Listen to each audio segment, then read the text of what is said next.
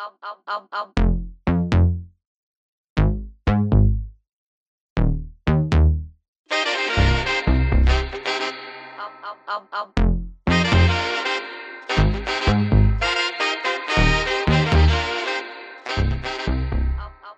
Welcome to the Last to Leave podcast, a podcast all about giving a voice to a wide variety of collaborators in film and television. People who are the last to leave set typically aren't the first to be interviewed about their work, and we're here to share their stories. I'm Zoey Danielson. And I'm Heather Elaine Abbott. And today we have a very special guest for you on our first ever episode of the podcast. We initially reached out to her about her work as the assistant location manager on Pride and Prejudice, which is a very special movie to Zoey and I. But since then, she has had a career shift and now she works as a dialect coach with some of your very favorite actors. So I'm very excited to introduce Sarah Shepherd. Hi, Sarah. Hello. Thank you so much for having me. And what a great idea for a podcast. I love oh, this. Thank you. thank amazing. you for being here. oh, thank yeah. you for having me. I really appreciate it. So, we just love to get started by learning a little bit about you, your backstory, what led you to pursue a career in film, all of that. what leads anyone to a career in film, right? Um, the glamour that you, before you know that you've. Uh, you're going to be exhausted, hungry, cold, probably shooting outdoors at night. You know, the glamour. yeah, definitely. um, so I I started my it was a very very weird career path. Um, so basically, I did a theatre studies degree, and I knew I didn't want to be an actor. Mm-hmm. But I knew I wanted to work in that world, and I wanted to work probably with actors. And um, I'd filled in. It's just mad when I look back on it. But after I graduated from university, I'd filled in a load of applications for internship courses at the BBC and at different channels. And um, something happened, and literally there was like a batch of posts that went missing uh, from the Royal Mail office near me. Something happened, and these all got lost. Oh, and I'd spent a really long time um, working on them, so I was pretty devastated. And oh, I was no. kind of a 21 year old in pieces. And my oh. mum said, let's go get you some nice food. Let's go and get you some chocolate or something. Let's go you know, cheer you up. So we did a run to the supermarket uh, to go and get me basically carbs and sugar to cheer me up which still to this day cheers me up. You can't and, go wrong. Um, you can't go wrong. No, never. And uh, still no. And um, and on the notice board, there's there's these boards. I don't know if it's the same where you guys are, but I think it's pretty much pretty similar. And on the board in the supermarket, there was this ad for a nanny, and I thought, well, I don't know what I want to do. So I'm going to just, I'm going to take a year out. I'm going to work as a nanny and I'm going to figure out how to get back into to film and TV work. Mm-hmm. So I go and start working for this lady as a nanny and she's a location manager. Wow. so I know. So that's how I got into film was from everything going completely wrong in my actual planned route into film. Yeah. Um, and I happened to meet this woman who was a location manager. So she organized um, work experience for me first for two days on a, a TV job where I literally stood outside and um, in the rain and locked off. for 12 hours oh, goodness. with no wet weather kit because I didn't have that yet. Oh, no. I don't think I've ever been so wet and cold in my life, pouring water out the boots at the end of the day. Um, and um, and then I got a week's work experience um, through the same person who she'd suggested me to a couple of months later. Um, and that led to me getting um, another set of work experience from another friend of this little group on um, a film called Bridget Jones's Diary. A classic. a classic, one that I'm still so proud to say was my first proper credit yeah, and so I was given two weeks work experience. Then I ended up staying on the whole film. So that's how it all kind of began, really. That's amazing. Just a quick digression about Bridget Jones. I uh, yes, uh, I studied abroad in England my last year of college, oh, and oh, cool. I truly was walking around London trying to find all the locations from Bridget Jones's diary. And when I found the place that was the exterior of her apartment, I was like, yes. it's so cool, isn't it? And that I have spent so many nights. So that was in Borough Market, as you yes. know. And um and my my enduring memory of of shooting Bridget Jones was obviously because I was I had the loveliest team the locations team was just so great. We had so so much fun on that job but the longest hours. And I remember so much snow. We had to cover so many places in snow for Bridget Jones including Borough Market. Yeah I remember those scenes. You all see them for like three seconds, Yeah. and no one remembers that it was like seven days of lying snow. And 100% she's running out in her underwear Yeah. to go kiss colin firth and you put all the snow out we put all the snow out, and um, and they actually shot that twice because when they shot it the first time, they didn't like the knickers that she was wearing. Oh no way. So we had to shoot it a second time. oh my god what was it just the color was it the cut I have no idea. I just remember thinking, "Dear God, I'm going to do that again." Do- okay, we're doing it again. hold for knickers Why couldn't they just thought to do a couple of different ones on the same day? I don't know. So we shot that again, and actually, I didn't mind because I had so much fun on that. And I, I just the Borough Market. So it's always going to be one of my favourite memories of London. And every time I walk past, still to this day, and I mean that was now it was it was mm, I think two ninety nine two thousand we were filming that. So yeah. I still look back on that 20 odd years later and and that's what I think of when I see that particular bit of of Borough Market. And we we because we did the facade of all the shops. They weren't there at the time. And so we they were just empty units and so we made them into an I think an Italian restaurant or so, a Greek restaurant or something was one of them and Mhm. when Colin and Hugh have the big punch up and come flying out one of the window oh it was great just fun. the most iconic scene and all I know. film i think I know. I know. It's so lucky that that was like the first thing I worked on. It's so random because everyone knows that one. It's so fun. Such a kismet experience, like how you got into it. You couldn't plan that career path. And it was so cool because the woman I was nannying for was just part of this group of really good friends. They'd known each other for years when they'd come into the industry. And so I kind of got handed around a few of them. Um, and then just for the work experience initially. And then um, and then Adam Richards, the location manager for Bridget Jones, kept me on the whole thing. And I did, you know, another, um, I can't remember if it was two films or one film with him, but, and Claire Tovey, the unit manager, I worked with her again a, a couple of times as well. And um, such as on Pride and Prejudice. And they were just such a lovely team. Yeah, it's it's so great to hear like uh, some of your favorite films were also like a great experience to make. Yeah, I mean, they were for me. I mean, I have to say, I think a lot of people found it, as everybody in the industry does, uh, the hours very hard because that was one of those jobs where we, I think at the beginning of the shoot, we were doing the 11 hour shoot day and then it went to the 12 hours. Um, so for me, they were offering another 50 pounds a day for people to do this extra hour a day. So for me, that was amazing because I was on no money. So I was like doubled my rate in getting that extra 50 pounds a day.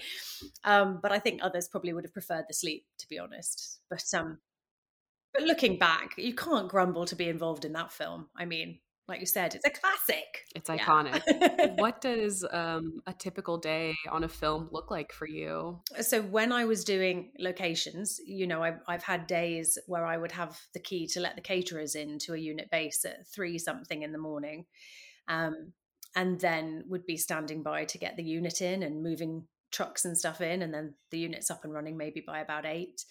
And then you wait for them all to finish the day, troubleshooting problems as they come. You know, who knows what puddles are going to appear where on a unit base in England, and or what you know what randomness is going to pop up through the day. And then uh, by the end of the day you wait for everyone to leave and then lock the gates behind them. So locations was a, a long long long day and i i loved doing locations. Um i was dreadful at scouting because i just didn't have an eye for it. But I loved doing locations. I thought that was a really, really fun job. It was it was very straightforward. It had clear boundaries and you had the parameters from production and you felt very involved in production and you knew a lot about what every department was doing, which I loved. But that day would be a long day. Um, with dialect coaching, it's a lot more straightforward. You are much more independent. Um, it depends, your day begins depending on the artist you're working with.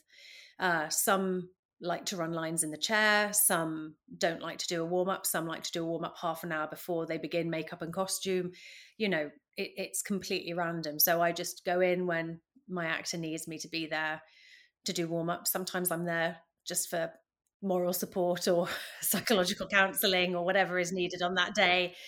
Um, and then, you know, pretty much when we wrap, I, I leave. And I, I love knowing, having been locations and been an assistant director, I love that feeling of just leaving. Yeah. and I look at them with pity as I look at the others that have to stay and wait and go, oh, I remember those days.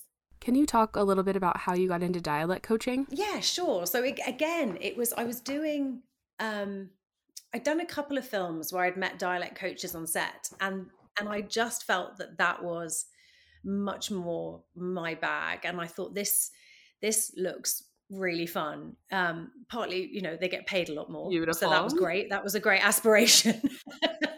You know and there's nothing to be ashamed of in just thinking i want i want to go where the money is. Um but also it didn't feel sustainable for me um the way the hours were. It felt like i was sacrificing an awful lot of social life um and i think it's it's very prominent now in discussion in, in media about what film crew are going through. And I do believe it's um, sometimes borderline criminal, uh, the things that happen, and in many cases, actually criminal, uh, what crew are being put through. But so I just, I didn't feel I could keep doing that.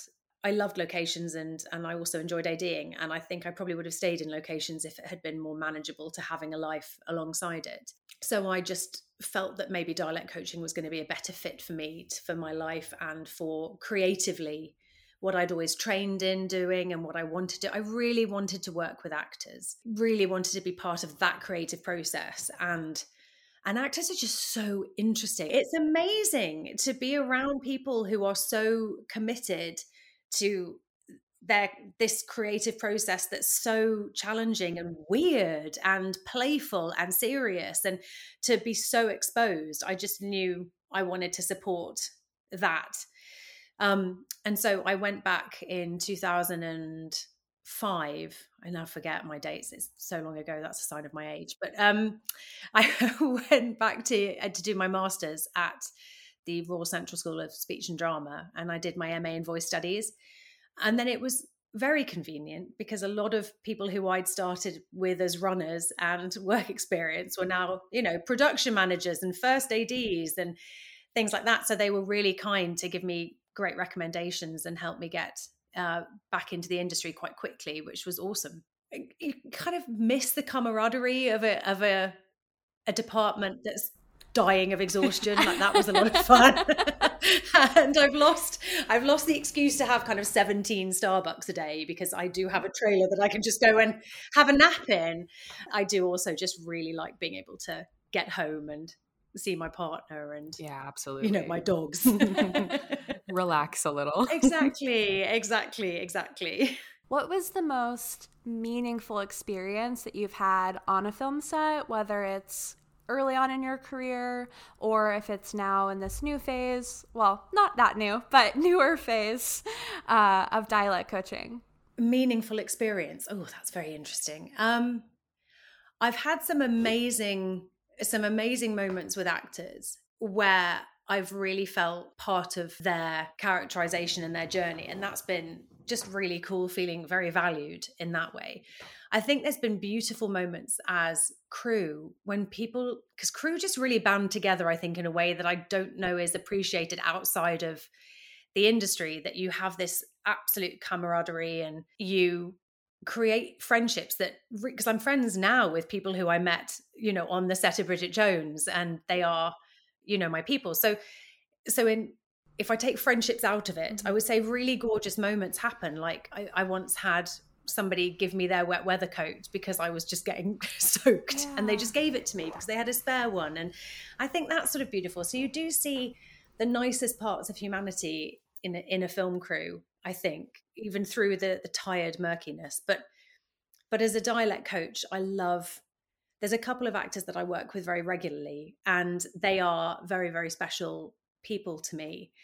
Um, they are my work family. And I love the process i keep saying process so much in this but i love because it is a process every every job is a process and i love how in sync some of us are now with that and how we've we've made we've defined this route together to collaborate on getting them to a point where they find the character because I take obviously no credit for that. that is them doing that. I am very far from an actor, so I could not help with that. But I love feeling needed and feeling helpful in process. Well, and I think I'm gonna like, keep saying that now.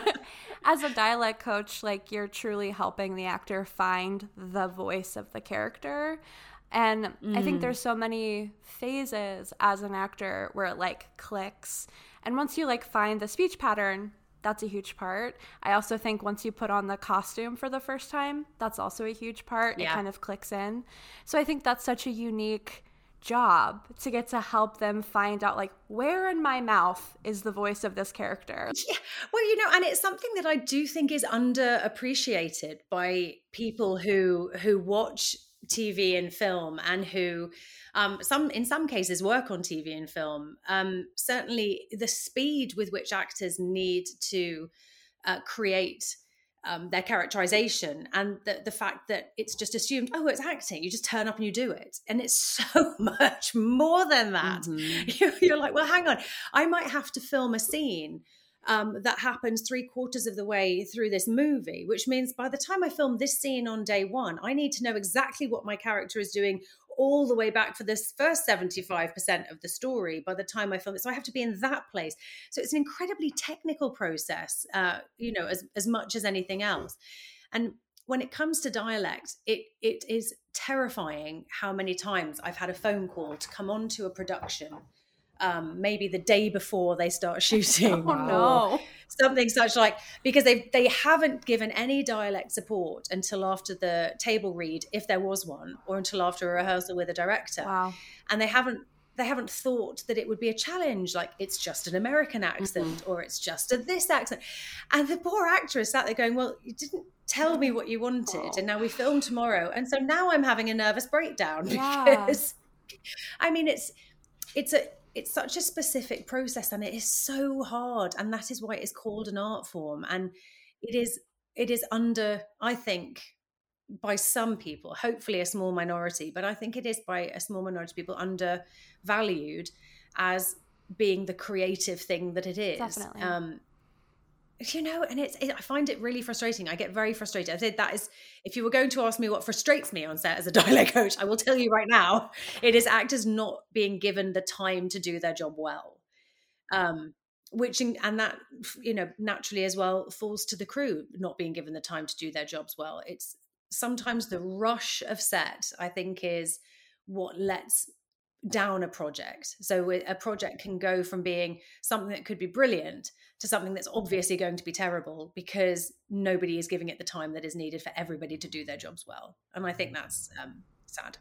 And I think you can tell in the final Always. product. I mean, I cannot imagine starting filming the next day and meeting your dialect coach that day. That sounds terrifying. Or, or the, it's even happened to me more than once that I have been called after they've shot for a oh, week. Oh wow! And then said that the actor's accent isn't up to scratch. Now, how you're supposed to come in and and speak to an actor and kind of say, so I know you've been filming for a week, but they've hired me now to work oh. with you. Oh. Which can you imagine how undermined you would be as a performer if that happened? And the trouble is, is that there is um oh God, I've got to be careful with how I word this, but there is uh, an epidemic of um avoidance of of be of honesty i think sometimes within the upper echelons of productions i think some producers and less so directors but sometimes will fear having an issue with a performer mm. um, and certainly the more famous the performer the less likely um, a producer or somebody seems to want to be to to tackle a difficult subject with them and so it can bizarrely fall to others in the crew, not just myself, to have really awkward conversations, which I don't think are better when they're coming from people who aren't producers and directors. I think there needs to be honesty, and it's and it is going to harm a performer's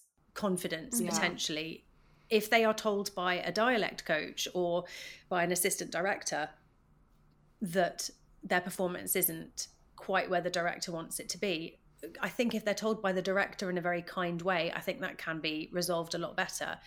So, um, yeah, it's it's interesting how people don't want to be the bad guy on set, and I I do find that interesting. Yeah. Very interesting. Like in avoiding confrontation, you're actually undermining everyone and kind of betraying the trust because I mean, I'm sure Yeah. the first thing someone feels when you're the one told to approach them is like, well, why did no one tell me? Like, why did no one give me a heads up that this wasn't working? I agree, and I just and I think it's it is it's a really positive thing that's come from American um, production teams and production crews because there is um, a a foundation of etiquette within um, Americans. I'm going to really just blanket you all now. Are you- It's going to be a really nice. It's a nice blanket, blanket though, so I'm allowed to do Please, please, yes.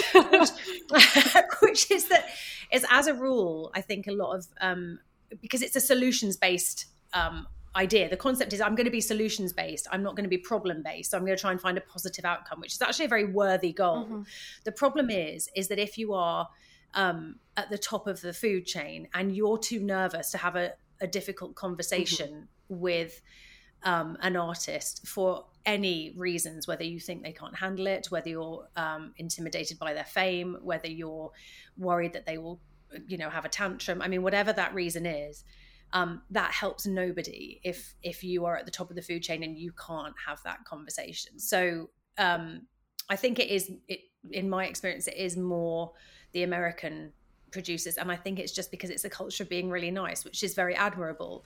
Um, but I do think that doesn't help when people aren't honest. I just really think it's a Yeah, You know, it's just a, it just creates more problems. kind of stemming from what you just said, have you ever gone into work with an actor and and been a little starstruck? And like, if so, like, how do you sort of get like past that to d- do your job and you know work through it? oh my god, yeah, all the time. Yeah. I just I'm I can a kind imagine. of- I just because it's awful. But I do, there's two ways I go. Sure. I mean, the first one is I have this. I don't know what it is where I just don't remember anyone's name. So I will have Yes, seen somebody that way too. in a TV series, Mhm. and I will literally be sitting there going, "Did I teach you at drama school?" And then and they'll go like, uh, "I'm in like three massive films right now, so you've probably seen me in one of those." You're like, oh, this is really awkward. You're like, right, right, got it. Yes, of You're like, "Oh, yes, that's what I meant. Yeah, that's what I meant." Right, you are Um, Brad Pitt. I've seen I all of your movies. I have just got it. I'm just terrible with names and faces. I don't know why I can't put them together. But there have been a couple of icons that I've worked with, and um, I think I probably have the same reaction that everyone else has to them, which is I kind of go, "Oh my god, this is really exciting! Yeah. Please don't be a dick. Please don't be a dick." and kind of is my standard worry. My biggest concern is that I'm going to get to the end of the job and not like them anymore, um, and that's going to ruin a load of classic films. So yeah, that's the way I tend to handle physically being in a space with somebody that I find really scary, famous, or scary, Mhm. amazing. Uh, is I just try and focus on the job and just go, you can do this. You've been doing this for a long time now. You can breathe. You know how to breathe. So just keep breathing, Sarah. Yeah. Uh, and there's a couple of times where I've definitely come out with some really weird Oh, things. It's I, I do this very awkward over bonding, like oversharing sort of thing. A little nervous chatter. when I'm nervous. Yes. And so I'll do something say, oh God, sorry, I'm being weird. I've got my period. Or something stupid like that. I love that though. no better way to just like make a connection. I know, right? Yeah, especially when it's a guy who's like 25 or something. Um, no, and my new one now is I keep telling people that I've got perimenopause, and I don't know why I'm doing it. I just keep saying it.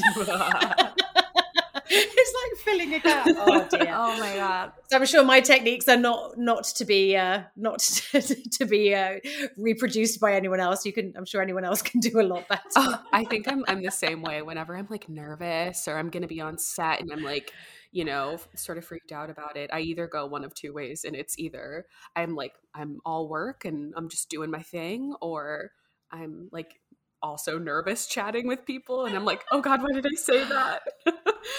Oh, I just I know nervous chatting. Why do we do it? I will go in and I will say something that's just so just so inappropriate, and I'll definitely swear, and and then feel awful that I swore, and then apologize for swearing like they're a child that's never heard swearing. I don't know. It's just it's just God help me. I mean, the the person that I keep being desperate to um to, just to meet because I just think she's mm-hmm. amazing is Beyonce. Oh yeah. I cannot even begin to imagine what a puddle I would be if I ever met oh, Beyonce. Oh, I feel like I would. It, I don't think I could do the job then. I think I would just be going, "Oh my god, you're such a queen! I just yeah. love you." It'd be awful. She's right there. It's Beyonce. I can't do this. Yeah. Can I touch you? Can I touch you, Beyonce? Can I shake your hand just once? No, okay. I understand. I get it. I get it. I get it. You are very amazing. but I feel like I don't know how other people just seem so cool yeah. with people who they really I don't I, I see other people in other departments doing it all the time and I've no idea how they think I'm coping. I definitely feel like I'm the obvious interloper in this professional landscape. Um, but I just wonder if inside they're having the same thing. I have to assume they might be. Surely. yeah, yeah, yeah. I would hope so. so yeah, so if, if, you ever hear a British girl whittering about her period on set, it's probably me being nervous somewhere. So as someone who also does nervous chatter, I hope I hope people just find us endearing. Yeah, totally. so that's all I can. I, that's all I can hope for. I have to ask. Obviously, you don't want to name drop anyone who sucks because you want to keep your job. but who was like the nicest person you've ever worked with? Who is a name. Okay, I just cannot speak highly enough of Elizabeth Olsen. Oh, amazing. She is just the nicest human. She's just so great. She's yeah, we've we've done several films now and she is absolutely the nicest nicest person. I love to hear that. Um, I love her. I work loads with Benedict Cumberbatch and I have to say that Ben is absolutely hilarious and we I mean we've called what was it he called me he was like he called me once his non non-sexual work sister or something or work wife and i was like well i hope obviously uh, yeah we have such a laugh Aww. and he does the most amazing things when you're feeling a bit because he's so clever he's so so benedict is one of the smartest people I think I've ever met in my entire life. He's so so smart. As clever as all his characters. Totally. Cleverer. I mean, he really is beyond smart. And um and his brain just doesn't doesn't stop but he is also and i i really want him to do a comedy or something because he is the funniest man i just i he is so so hilarious and he will do impressions that just it doesn't seem possible that a voice can do that amazing but he does the most amazing impressions so he's he's great fun too um i also do you know the actor rafe spall mm. he's Timothy Spall's son. He was in. Uh, he's been in quite a few things recently, but he's he's an amazing guy as well. He's really really nice, down to earth, lovely lovely man. Yeah, the big the the Big Short was his the one of the big films that he was in. Um, but he's done loads. You will have seen him in something. When you see his face, you'll know him, and he's he's absolutely lovely. But yes, yeah, so there's some really delightful ones out oh, there. M- much more delightful than terrible. Yeah. And one day when I write my memoirs, I will let you know the ones I will be first in line to buy that memoir. Oh, I, I do. I have to say, I started watching Sherlock when I was younger, and then I had to do a deep dive of Benedict Cumberbatch's like all like film history. I am such a huge fan. Zoey does currently oh. have a Benedict Cumberbatch pillow in this room. that is Stop it. So embarrassing, yeah. but it is true. it's just little caricatures of all his characters. I've had it for a very long time. It was a Christmas present. oh my god! When I next speak to him, I am telling him that. I love that so oh much. Not me blushing. I honestly think he's worthy of it. He's just yeah. he's so he is so sweet and he's so loyal. But I I mean honestly, it is like he just he's so people don't appreciate i think how clever he is but i love the the things like when he did that jump at the oscars yeah. when he did that you know jumped into the picture. Just made he's just that's who he is. Mm. he's just he's really funny. He's just like a hyperactive kid and i just think he's hilarious. So he's definitely a worthy person to okay. like that's for sure. I'm so glad that i can continue to love benedict cumberbatch. It's good to know. Forever forever I have all his upcoming films tabbed on my IMDb. oh, oh, bless you. Oh, he'd be so thrilled. Um, from sets, have you ever gotten any like super fun like set gifts? Okay, I'm gonna I'm gonna show you something. I know this is a podcast, but I'm gonna show you something that I think you're gonna find really entertaining. But this was given to HODs on the we just finished um earlier this year filming the second Doctor Strange. Yeah. So I'm gonna show you what Yeah. we got. Oh, I'm on. so excited. This is one We will be sure to describe it in great detail for those listening. that's a a statue of Doctor Oh, wow. Strange. Wow. Okay, it's amazing. Do you do you just have like a cool like collectible wall like in your in your house? No, absolutely don't. That can be your first one to start the wall. Yeah, well, I'd be a bit worried of having having a too many of these that it might send out a very strange message about who I am as a person in terms of decorative choices. sure. But I do rather like this. It's like Benedict's just watching me all the Yeah, time. Yeah, definitely. It's normally the same things. I will tell you this now. You normally get a jacket with a logo on it. Mhm. I got a, a really cool satchel once um, from a James Bond film. So I did Spectre Mhm. and got a really cool um, satchel from them. Um, I'm trying to think what else was cool. You get speakers sometimes, like little portable speakers. I've had loads of bags. They really like to give out bags, and actually, they're generally very good. And I've got a lot of very most of my luggage is from set gifts. Actually, I I was really jealous of um, when they made the first Ali G movie so long ago. no, but they they gave them all the coolest like camouflage. I think it was a North Face or something super something coat, but it was really it was like a really big substantial coat. Normally we just get um little kind of um something you'd wear maybe to walk to the gym or something Yeah. in, in early autumn. It's like a kind of that was a really poetic description. there. It really was. Walk to the gym in early autumn but a little thin padded thing, um, which is useful too, but they're not, you know, as exciting as a massive big camouflage overcoat. That was great. I'm a big fan of team jackets, so I'm I'm just very curious. So you love that too. You have got to get into like this line of work. You need to get in with a good big production company and get because they always they give them out like anything. Why are you in uh, film? I'm in film for the jackets, honestly.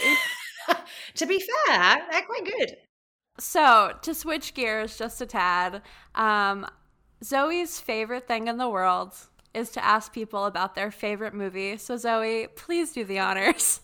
well, Sarah, um, can we know some of your favorite films? Some of the films that have like inspired you to get into film, or just ones you love watching when you're having a bad day, whatever it may be. Oh my god, that is a, like a pressure question now, it is a isn't big it? question. Wow. Okay, okay. So, okay, I can do this. I can do No this. pressure. I can think of No something. pressure. Okay, it's not going to be intellectual by any stretch of the imagination. I'm going to tell you this right now. That is a okay. So, for kind of pure escapism, Mhm. I pretty much love everything that Jason Statham is in. Amazing. that is beautiful. I just like you can go onto any of the streaming services or channels and you can just type in Jason Statham and something that is going to be just mindlessly brilliant and thumpy action fasty car something like that is going to come on and you're going to go it's going to end the right way. The bad guys are going to die. That's my escapism choice. So my escapism choice is definitely Jason Statham movies.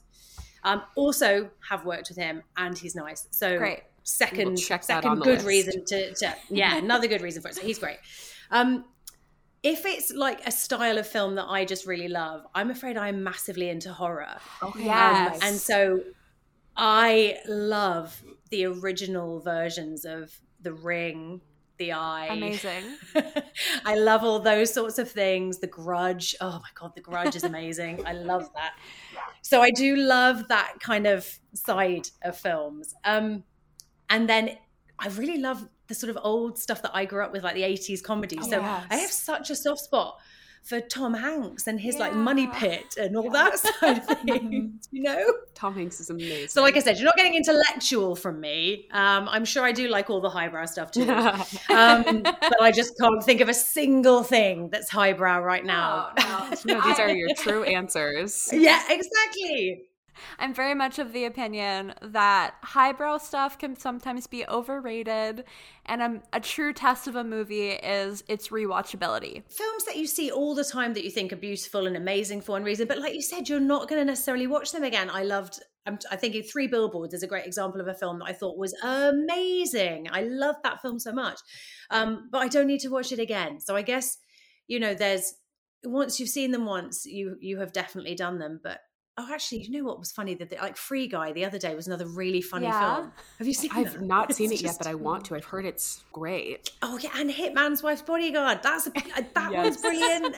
oh, all those ones. And do you know what? Ryan Reynolds is a good tip for a good movie as well, mm-hmm. isn't it? He pretty much everything he's in is pretty watchable. My brother and I are very into horror films.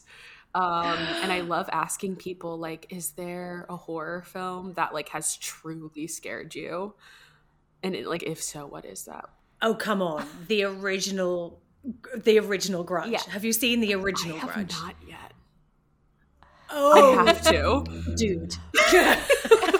and if you can watch it, yeah, alone. All right. So it's really funny. So so my my fiance and I have really different taste in films. Mm-hmm. We do both like the kind of smashy Jason Statham mm-hmm. type, Ryan Reynoldsy, that sort of stuff. Thank God. Otherwise, I don't know how we would have any like overlap in our material. Um, but when we're apart, I watch the horror stuff and he watches the Disney stuff oh, okay. and musicals. that's not my bag at all. Like I can't think of anything worse than watching anything with singing in it or something like that. So, so we do it separately. So all of these films, when I watch them on my own, um, that's how I rate whether or not they're good. Is if I actually get scared by them because I tend to to take quite a bit to get scared. Um, so coming up to some of our last questions here. Uh, do you have any advice that you would give people interested in a career in film, um, maybe specifically dialect coaching? Yes, I guess I would say first of all to not sell your soul to the hours at the very beginning mm. of of your career because I think it's a common mistake to feel an awful lot of pressure uh, coming in to the industry to work all the hours God sends, to not have a life, and to to really potentially make yourself quite poorly, yeah. not looking after yourself. So I think it's really important to look after yourself. Number one, coming into it. Um, dialect coaching is a little different really when you're talking about coming into the film because you need different qualifications yeah. to, to be a dialect coach so you would need to have some phonetics knowledge and um, to to go back and learn how to work with actors um, and often dialect coaches do come from an acting background i think for that reason yeah. uh, but but speaking more generally of people coming in i think to come in if you don't know what you want to do, I would definitely say start in the AD department mm-hmm. and begin as a well, we used to call them runners, now PA. Uh-huh. So be a set PA and learn what all the departments are about. It's a great entry level position to try and discover from from there where you want to go. Similar production office assistant. Um, if you're more interested in going the production route or maybe editing or something like that perhaps it would be better to start in that side of things so that you meet those those people on that that side um, but i think really just making sure that you look after yourself you know your boundaries and you accept that you might have to annoy people in order to maintain those boundaries yeah. sure. is is an okay thing but of course it's difficult because when you're 21 years old and you've come into something you just want to look really enthusiastic and do everything everyone yeah. asks you to do and then cut to standing in a hallway for you know 14 hours being forgotten about while you're locking off on a freezing cold set is is just some of it's par for the course but some of it is just you know borderline abuse and so i think yeah. you need to pay a lot of attention to what the media are saying about uh, what's coming out from different um, industry representatives like IATSE and Bectu in the UK and and following all of that mm-hmm. so that you know what is considered acceptable and what isn't and yes but it's really fun. I mean, I don't want to sound like I'm always yeah. putting everyone off. It can be really fun. There's not a lot of moments where you just sit there going, oh God, but sometimes the oh God moments are also the most bonding moments with other crews. So mm-hmm. It's there's always a silver lining, I think. Well, before we get to the very end, Zoey and I would love for you to just teach us something about your very favorite dialect. Like, could we Oh, learn how to say one sentence in your favorite dialect? If you're comfortable, of course. I like to say, okay, let's do let's do something which doesn't get a lot of airtime. Let's do a little bit of Welsh. Okay. And I'm going to give you because it's a it's a good one. It does yeah, it's, it's one I love teaching. It's really really fun. My mother's Welsh, and so it's um a particularly good fun. So if you if you haven't heard Welsh before, it's a lot like this. So it's kind of very sing song, and they've got a lot of um sort of interesting rhythms and stuff going on with it. So my favorite thing though is they change this one sound, so from near and here, in a really strong valleys accent, which is where my family are from, in um, Ystrad which is down in South Wales, is they will change near to near. Yeah. So you get near. So you can say, any chance I could get a beer near here, a beer near here. So you're going to try saying, I'd love to find somewhere I can get a beer near here. I'd love to find A beer. beer near here. Here. You're doing it very RP. Beer near here. So you've kind of gone to 18, 1895 RP, which I also love. But now think about it. Go try again. So just mm-hmm. go, I'd love to find a place to get a beer near here. I'd love to find a place to get a beer near here. You're so proper right now. Like full full Downton Abbey, like fancy fancy. Go on, Heather. Let's hear you have a go at that. Give, give me the example real quick. Okay, so is there anywhere I can find a beer near here? Is there anywhere I can find a beer near here? Oh, that wasn't bad. All right. That wasn't bad.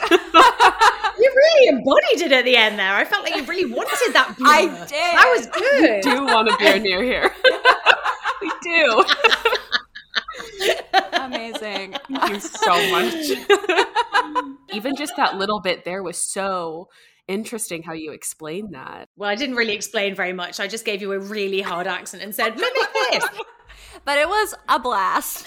I, I love it too, though. And I love when you see actresses like um, like Saoirse and Jodie Comer is another one who is just Beautiful. Oh yes. god, she's amazing. She's amazing, Yes. amazing, amazing. Um, but yes, it's interesting because some actors just have an ear for it. I mean, Heather, you just did that very well. Then I would have to assume that you have a very good ear for accents, I'm an imitator. I love I love to imitate. Yeah. and that's such a help. Mm-hmm. Yeah, and that is that makes life so much easier. But there's a clip online. Um, of if you Google, um, I would like to buy a hamburger, and it's um, what's his name, Steve. See, Steve Martin. Oh, I remembered it. Steve Martin in the Pink Panther, getting getting a lesson from a dialect coach. Yeah, saying, I would like to buy a hamburger. I would like to buy a hamburger. and sometimes that is what my life feels like. That you're just saying Yeah. hamburger, and they're going "Uh, hamburger. so that is that is not a terrible representation of dialect coaching. Sometimes. Oh my god, amazing. oh wow, that's incredible. Um yeah. So I can't believe it, but we've come to the end of our podcast. Wow, that's been so fun. Yeah. So before we go, I would just love to know are there any projects you're currently working on that you want people to check out? Um, and also, where can people follow you? Oh well, you can you can follow me on Instagram at word of mouth accent training. Um, and website of the same name, word of mouth accent training.com. So that's a little what I call the side hustle. Myself and my colleague Helen Ashton, we wrote a book together a few years ago. We just had the second edition, edition come out, and um, and we do a lot of accent work for Clarity for international speakers. So that's something that we we close a project very close to my heart, and also Eternals, the last project that I did before lockdown happened, has just come out. So please go see I it. just saw it the other Um, night. I think it's beautiful. Yes. Yeah, and Chloe is just, you know, she did some wonderful work on that. So I think it is I'd love for people to go and see that in, in the cinema. I really think it's a cinematic experience is needed for that one. So yes, please go see that. Love Chloe Zhao and Eternals, I can say was incredible. Oh, good. I'm so glad. Yes, it's had mixed reviews, but I think it looks beautiful. Before we go, who did you work with on Eternals? So people can see your work in action. I did work with um, most cast just on little bits and pieces, but also Um, so I did all the Babylonian language that's oh, in that, the Babylonian and Sumerian. So we spent a lot of time working on teaching that to cast Yeah. as well. So, and then there was some clarity work because most people are doing their own accents in that. So working on clarity um, on English with that as well as the Babylonian. Awesome. Yeah. Well, Sarah, thank you so much for talking with us today. This has been so fun and so informative. Yes, thank you. Well, thank you so much for having me. I am sorry for all the wittering and for saying period so many times. We loved it. We loved it. thank you so much. This was incredible. thank you. Thank you. Thank you. Take care.